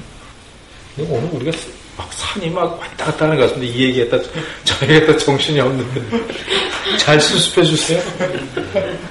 큐티와 관련해서 그런 얘기를 가장 많이 하잖아요. 우리 맥락과 상관없이 소위 그냥 나한테 확 마음에 와닿는 그런 구절 네, 그런 것들을 극복하거나 어, 좀 밸런스 있게 큐티할 수 있는 그런 심플하면서도 큐티라는 게 daily base니까 그런 팁들을 오래 몸담으시면서 나눠주실 수 있는 것들이 있으시죠? 두 가지 관점에서 말씀드릴 수 있을 것 같은데요. FM 정답 측면에서 말씀드리자면 첫 번째도 관찰이고 두 번째도 관찰이고 세 번째도 관 해석 적용은 사실은 그렇게 중요하지는 않은 것 같아요. 그거는 너무 좀 과도한 요구일 수 있어요. 사실 15분, 20분 동안 우리가 뭐 해석과 적용을 얼마나 합니까? 또 잘 알다시피 관찰이 잘 되지 않은 가운데서 해석과 적용으로 넘어가는 건 그야말로 그냥 뭐 이 basement foundation 없이 그 다음 층을 갖다 짓는 거에 대해 뭐 사상누각이죠. 큐티에서 의외로 제일 안 되는 게 관찰이거든. 그 관, 관찰부터 잘하면은 어, 아마 관찰만 하면 어, 그냥 어떤 때는 적용까지 하지 않고 관찰만 해서 그걸 또 메모 남겨두고 어, 그, 그걸 잠깐 한두 포인트 묵상하는 것만으로도 좋은 큐티를 할 수 있는 방법이라고 생각하고요. 아, 그건 이제 좀 FM적인 측면에서 말씀드린 거고, 음, 현실적으로 말씀드리자면, 현실적으로 real 솔직하게 말씀드리자면 뭐 안 돼도 할 수 없는 거죠. 네. 뭐 안 되는 걸 어떻게 하겠어요? 그거를 어 그래서 사실 소그룹도 필요하고 또 이것이 함께 성장해 나가는 건전한 그, 그 공동체라면은 잘하는 사람도 있고 못하는 사람도 있고 음. 또 타고난 사람도 있고 또 쩔쩔매는 사람도 있고 이게 어울려지면서 서로 보고 배우고 함께 살아가는 거거든요. 그러니까 그런 점에서 한국교회가 너무 이렇게 뭐 좀 머리가 될지언정 꼬리가 되지 말라는 좀 말도 안 되는 그런 어떤 그 성공신화, 성공주의 또 승리주의, 뭐 패권주의 이런 것에 너무 지나치게 우리가 압도되어 왔기 때문에 그런 것들을 갖다가 좀 깨는 의미에서라도 조금 좀 못한다든지 또 빼먹는다든지 잘 안 된다든지 하는 것도 그냥 뭐 어, 조금 더 너그럽게 봐주고. 사실은 저 사역자 입장에서 보면은 청년 대학 시절이 뭐 평균적으로 3년에서 5년 정도 우리가 청년 대학교 시절을 보냈는데 그 시절에서의 훈련이 물론 중요하죠. 그 시절이 상당 부분 이렇게 좌우하는 것은 사실이지만 10년 뒤, 20년 뒤에 정말 청년 대학교에서 잘 훈련된 사람이 10년 뒤, 20년 뒤에도 흔들리지 않고 열매를 갖다 맺을 수, 맺느냐 뭐 맺는 사람도 있지만 아니 역전도 일어날 수가 있거든요. 뭐 성경 말씀이 그걸 갖다 우리에게 보여주는 나중된 자가 먼저 될 수도 있는 가능성이 있고 또 얼마든지 어, 각성이 어느 시기에 어떻게 일어날 수도 그 사람마다 그 가능성이 열려 있기 때문에 절대로 판단하거나 또는 이렇게 그 낙심하거나 아, 이, 럴 필요는 없지 않을까 좀 그렇게 좀 생각합니다. 시간이 많이 갔는데 질문을 조금 저희 좀 더 큰 질문을 드려보면 어떨까 싶은 생각이 드는데 오랫동안 신앙생활 하셨고 어, 요즘에 그 뭐 한국교회도 그렇고요, 우리 한인교회도 그렇고 그 가나안 가나안 성도에 대한 얘기를 많이 하거든요. 가나안 성도는 아시는 대로 이제 안나가를 줄여서 거꾸로 해서 이제 가나안이라고 그렇게 표현들을 하고 그러는데 어, 대표님은 처음에도 그런 우리가 소개를 하면서 말씀드렸지만 목회자는 아니시지만 그렇다고 소위 그냥 평범하게 신앙생활을 하시지 않는 그런 위치에서 계속 와 계셨기 때문에 어, 또 이런 복음주의 학생운동이라든가 이런 계속 몸담으시면서 오랜 경험들이 있으시기 때문에 지금 이렇게 보시면서 꼭 목회자적인 입장이 아니라 그런 그렇지 않은 전임 사역자가 아닌 입장에서 보실 때 어, 청년 사역도 어렵다 그렇고 교회도 어렵다 그러는데 어, 이런 것에 대해서 좀 나름대로 이렇게 돼야 되지 않겠나라고 하는 나름대로 생각하시는 것들이 있을 것 같아요. 그래서 추세라는 게 있기 때문에 추세는 어떻게 보면 좀 거스른다는 것은 현실적으로 굉장히 좀 어렵고요. 이미 이제 그 누적된 어떤 그, 그 좀 어려움들이 아마 그 아마 급속도로 이렇게 저하되어 가는 어떤 효과를 갖다 계속 내고 있고 그 과정을 지금 밟고 있는 것 같아요. 그래서 어, 단번에 어떤 좀 그 역전되거나 또는 어떤 그 돌파구 마치 그 뭐 유턴하거나 또 L장으로 이렇게 침체됐다가 뭐 극복하거나 한 그 커브를 바꾸기는 현실적으로 어렵다고 보고요. 그래도 어 그래도 그 아, 가나안 성도 청년들이 특별히 이제 가나안 성도까지 그걸 그, 그 흐름을 갖다 그대로 둘 수는 없으니까 어, 노력을 해야 그, 또 우리가 여러 가지 뭐 할 수 있는 방법을 좀 써야죠. 그런 점에서 음, 지금 이제 그 어, 한국 교회에서도 좀 뭐 작은 교회 운동이라든지 또는 뭐 이멀징 교회까지는 아니어도 큰 교회건 작은 교회건 뭐 그런 문제점을 의식하고 있는 사람들이 있고요. 또 그런 면에서 대안을 갖다 이제 조금씩 모색해 보려는 어떤 교회론에 대한 어떤 진지한 고민이라든지 또는 새로운 어떤 어떤 뭐, 뭐 가정교회 운동이라든지 뭐 공동체에 대한 중요성을 갖다가 어, 더 새롭게 한다든지 또 미셔널 초치 운동이라든지 이런 것들이 이제 곳곳에서 조금 조금씩 구루터기처럼 일어나고 있는 것 같아요. 또 그것이 어, 과거처럼 이렇게 하나로 큰 어떤 누가 깃발을 어, 들면 거기에 옛날처럼 모이는 방식의 운동의 시대는 이제 지났다고 봐요. 예, 그렇게 해서는 사람들이 모이지도 않고 또 그것이 이제 뭐 여러 한국에서도 그렇고 또 우리 디아스포라 교회들도 그렇지만 이제 대규모 동원 집회에는 여러 가지 적신호들이 일어나고 있고 지금 이제 몇 주 후에 이제 성경국이 개최되는 성경국도 2년 전에 비해서 상당수의 그 어떤 참가 예정자가 이렇게 좀 이렇게 감소되는 효과가 어, 현상을 갖다 보이고 있기 때문에 이제 수에 뭐 집착하는 뭐 이제 몇 명 모였다 또 몇 명 모여야 된다는 그런 어떤 대회의 깃발을 드는 것에 대해서는 어느 정도 뭐 유효하고 또 이렇게 필요는 하지만은 꼭 그것만이 그 다는 아니다. 그래서 좀 작은 공동체 운동이라든지 또는 그 어, 진정성 있게 삶으로 어, 뭐, 뭐 아까 우리 책 읽기도 얘기했고 또 소그룹도 얘기했고 가정교회도 얘기했지만 그런 어떤 소그룹과 또 진정성 있는 삶을 통해서 어, 사람들로 하여금 결국 다시 한번 복음에 대해서 이렇게 아, 발견하게 하고 관심을 갖게 하는 이런저런 노력을 좀 해야죠. 예. 아, 저는 아까 그 질문의 요청은요, 이제 그 대표님이 이제 향후에 일을 하시는 데 있어서 어떤 계획을 갖고 있는지가 이제 궁금했던 건데, 그래서 제가 이제 그 대표님 말씀을 드리면서 이제 느꼈던 거는 정말 그 30년 전에 대학부 때 이제 주보를 만들다가 그 일을 내려놨던 그 상황이나 지금의 더 이제 대표님이 하고 계시는 물선 사역을 좀 더 이제 확장력 있게 좀 더 이제 한국 사회에 이제 영향력을 끼치게 하게 되면 동일한 벽이 있다고 보는 거거든요. 그래서 거기에 대해서 이제 대표님이 갖고 계셨던 계획이나 어떤 그런 방향성이 있는지.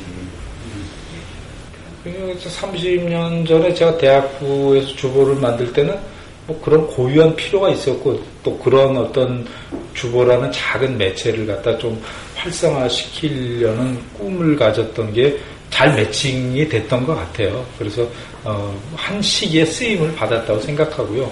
그 후 제가 또 문서운동에 종사해 왔지만 뭐 문서운동을 저만 하는 것도 아니고 얼마든지 그 좋은 뭐 편집자, 기획자, 또 MD, 마케터, 또 그 실무를 담당하는 사람들이 있기 때문에 그거는 같이 그렇게 해나가야 될 일이고 저 개인적으로는 이제 뭐 어, 계속 지속적으로 문서운동에 몸담아 왔기 때문에 아마 향후 뭐 2080 이후의 사역도 아, 일도 아마 뭐 문서운동을 크게 떠날 수는 없겠죠. 근데 이제 그것이 꼭 주보나 책을 만들거나 또 이, 런데 제한되지 않고 어, 사람들을 갖다가 그야말로 어떤 좀 저자나 필자를 갖다 발굴한다든지 또 그런 사람들이 저자로 데뷔할 수 있도록 어떤 그 길을 열어준다든지 또는 음 이미 저자로 데뷔하신 분들이 더 좋은 저자, 더 영향력 있는 저자로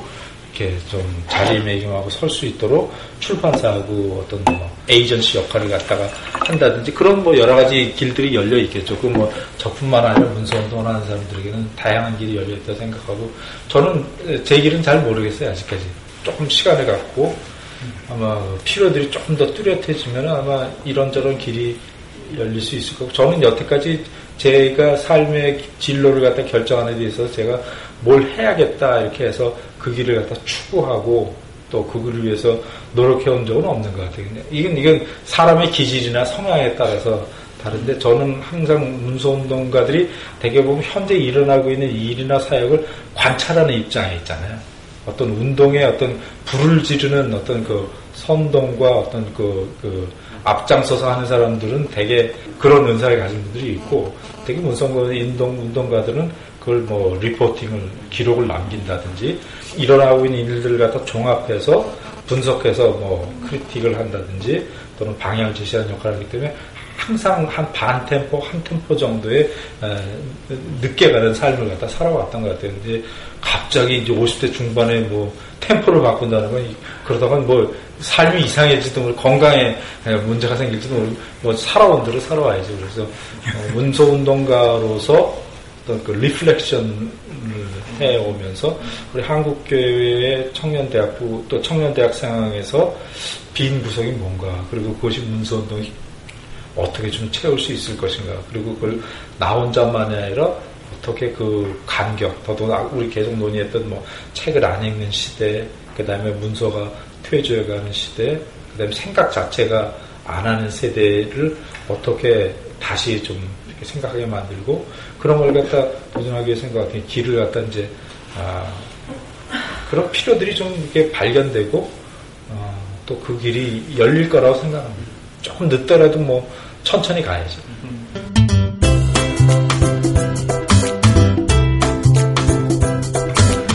문서운동가로 살아오셨는데 가장 감명받은 책이나 에, 감명받은 책이나 저자가 있으시다면 에, 대표님의 삶에 영향을 미친 예수님 말고 어, 저는 뭐 첫 번째로 뭐이나 첫 번째로 소개하기도 하고 꼽기도 하고 하고 하는 뭐 아무래도 존 스토트 목사님이죠.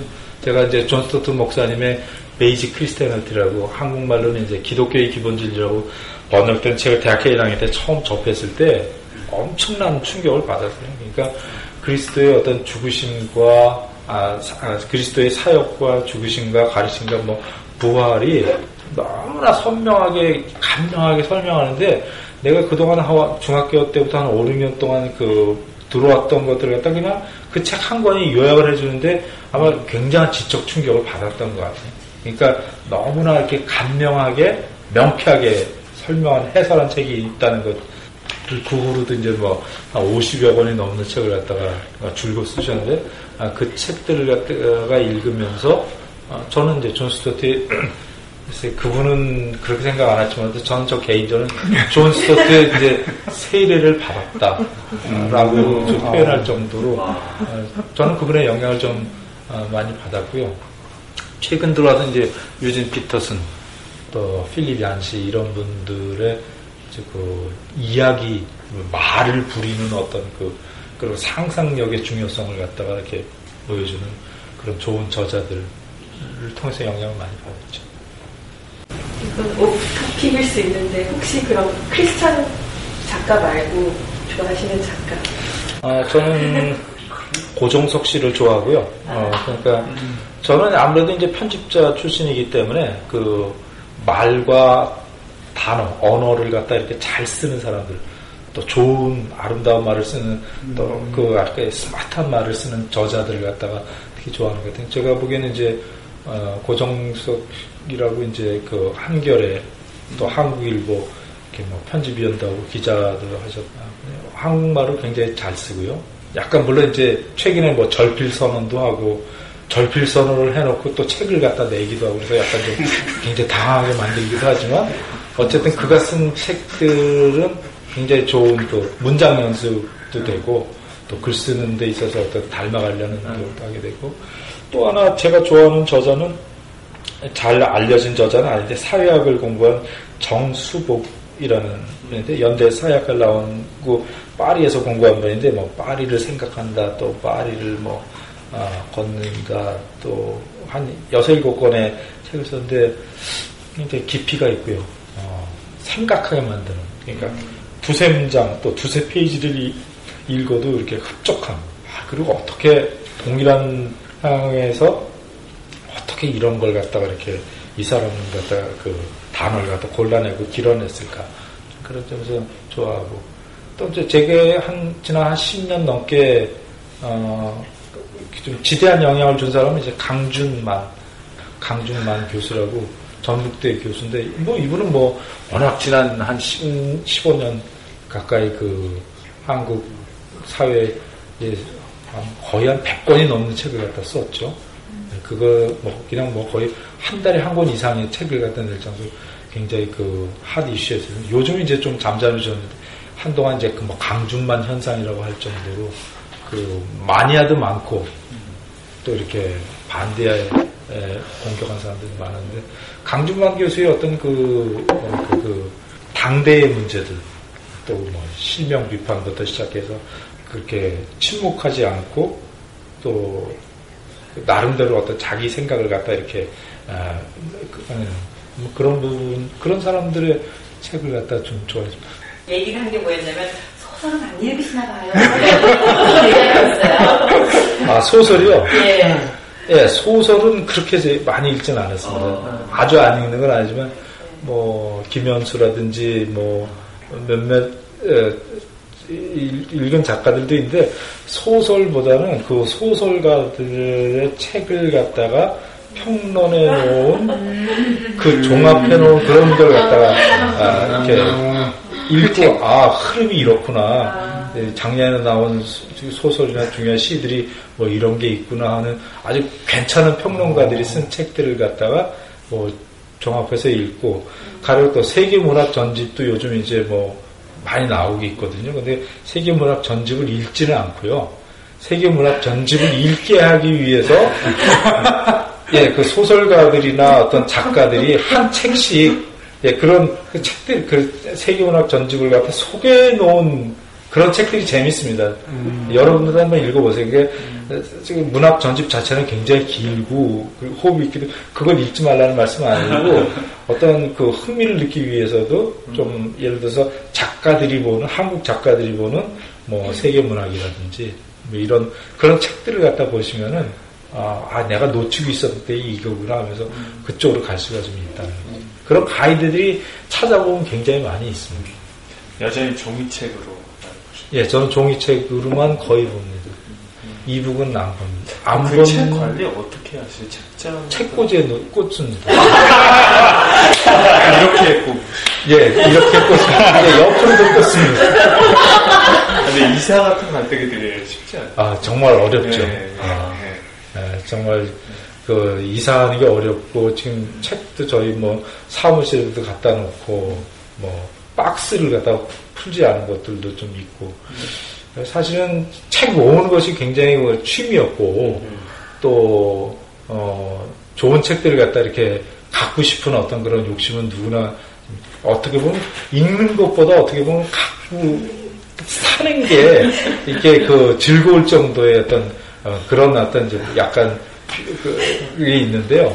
아, 요즘 들어서는 이제 좀 꼭 2부까지는 아니어도 그렇게 많은 책을 갖다 그냥 소유할 필요는 없, 지 않느냐. 적절히 필요한데 뭐 작품되신 책은 다 읽으신 책이세요? 대부분은 읽었죠. 거의 다요. 그렇게 많이. 아 근데 갖고 있는 책을 갖다 대 산, 그냥 산 책을 거의 읽었느냐 이런 질문을 갖다가 많이 하는데 아, 거의 읽었다고 말하는 것은 다 읽은 그러니까 처음부터 끝까지 다 읽었다는 그런 의미는 아니죠. 책을 그렇게 읽는 사람들도 있지만 저는 그렇게 읽지는 않아요. 어떤 책은 다 읽고 어떤 책은 부분만 읽어도 효과적일 수가 있고 그리고 제가 그 권해드리는 방법 중에 하나는 좋은 책은 사두면 다시 읽게 돼요. 언제. 예, 그게 내- 예를 들어 내가 챕터 1밖에 안 보고 꽂아뒀던 책이 몇 년 뒤에 다시 눈에 띄는 그, 그 아주 재밌는 경험을 할 수가 있어요. 예. 저는 그런 재미를 갖다 여러 번 봤어요. 이제 한두 질문 더 받고. 이것도 좀 나가는 질문에 조금 더 어울릴 수 있는 질문일 수도 있는데, 어, 저희 이제 미주에 사는 한인들은 문화나 문서나 책 이제 이런, 아니면은 사회적인 이슈를 생각할 때도 이 미국 안에서 그런 것을 나누고 토론하고 이슈화 할 만한 공간이 없기 때문에 한국에 의존을 해요. 그래서 저희가 뭐 미국에 분노할 일들이 되게 많은데도 한국에 분노할 인저스티스에서 오히려 더 반응을 하고 물론 그게 저희들이 한국 사람이라서 그런 것도 있지만 미국에서 미국 일들을 그렇게 얘기할 만한 장이 없는 거죠. 그리고 또 어떤 생각의 흐름이라든가 그 문화적인 자산이라든가 이제 이런 것도 한국에 모국에 의존을 하게 되죠.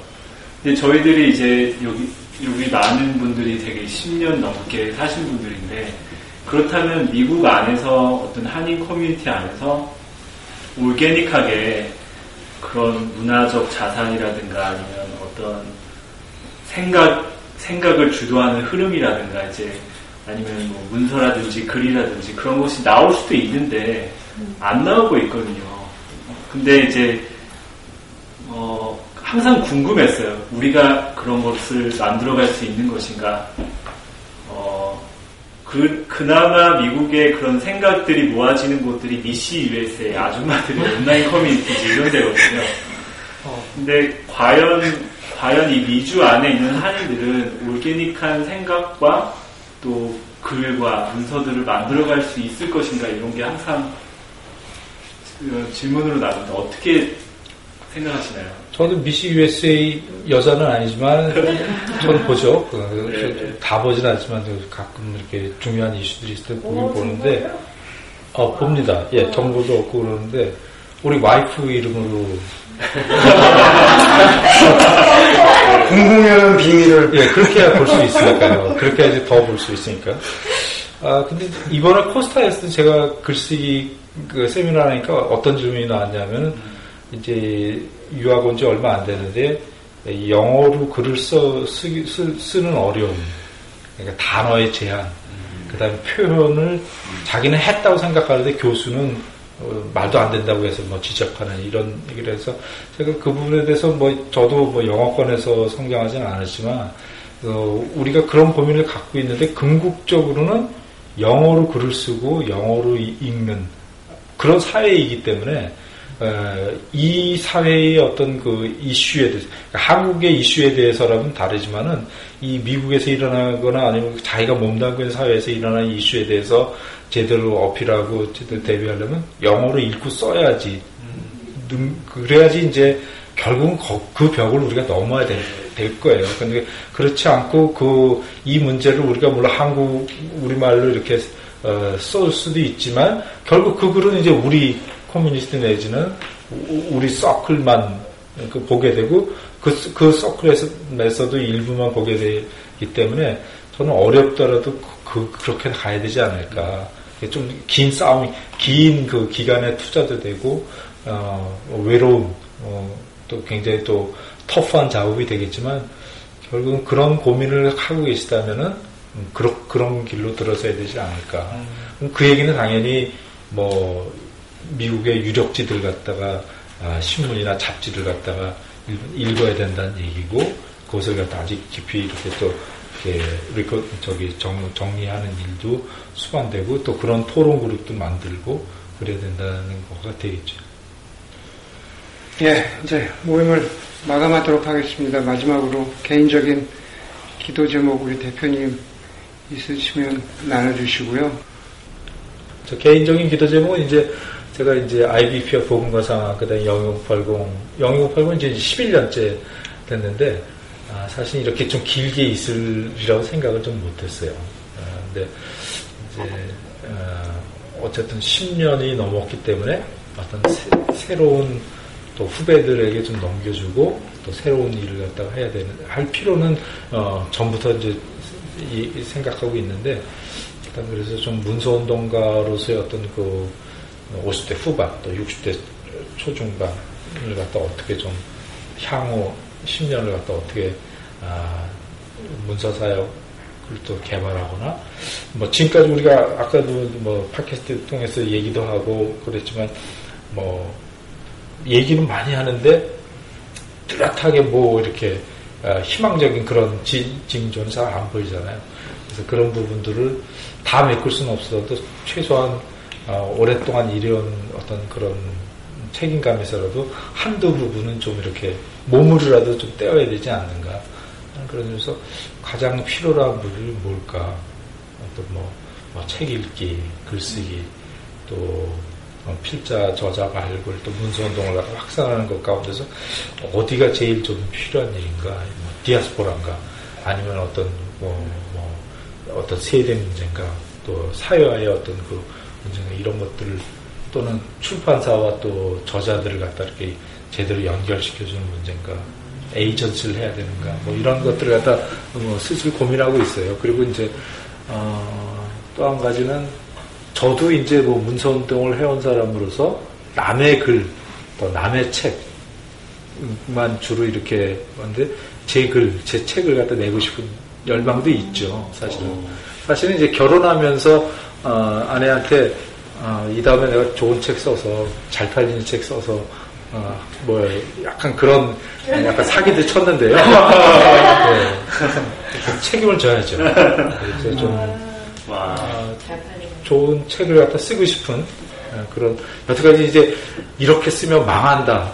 이렇게 쓰면 안 된다만 이렇게 남만 실, 그, 그, 막 세게 공격했는데 저도 이제 공격받을 아, 그렇게 예, 이제 디펜스를 해야 될 예, 시기가 됐잖아요. 그래서 좀 아, 뭐한 가까운 시일, 너무 멀지 않은 시일에 음, 책을 갖다 몇 권 좀 내고 싶은 그래서 잘 다듬어서 괜찮은 책으로 나올 수 있도록 그래서 독자들의 환영을 받고 적어도 외면은 받지 않는 그랬으면 좋겠다 그런 꿈을 갖고 있습니다. 예, 늦은 시간까지 예, 감사합니다.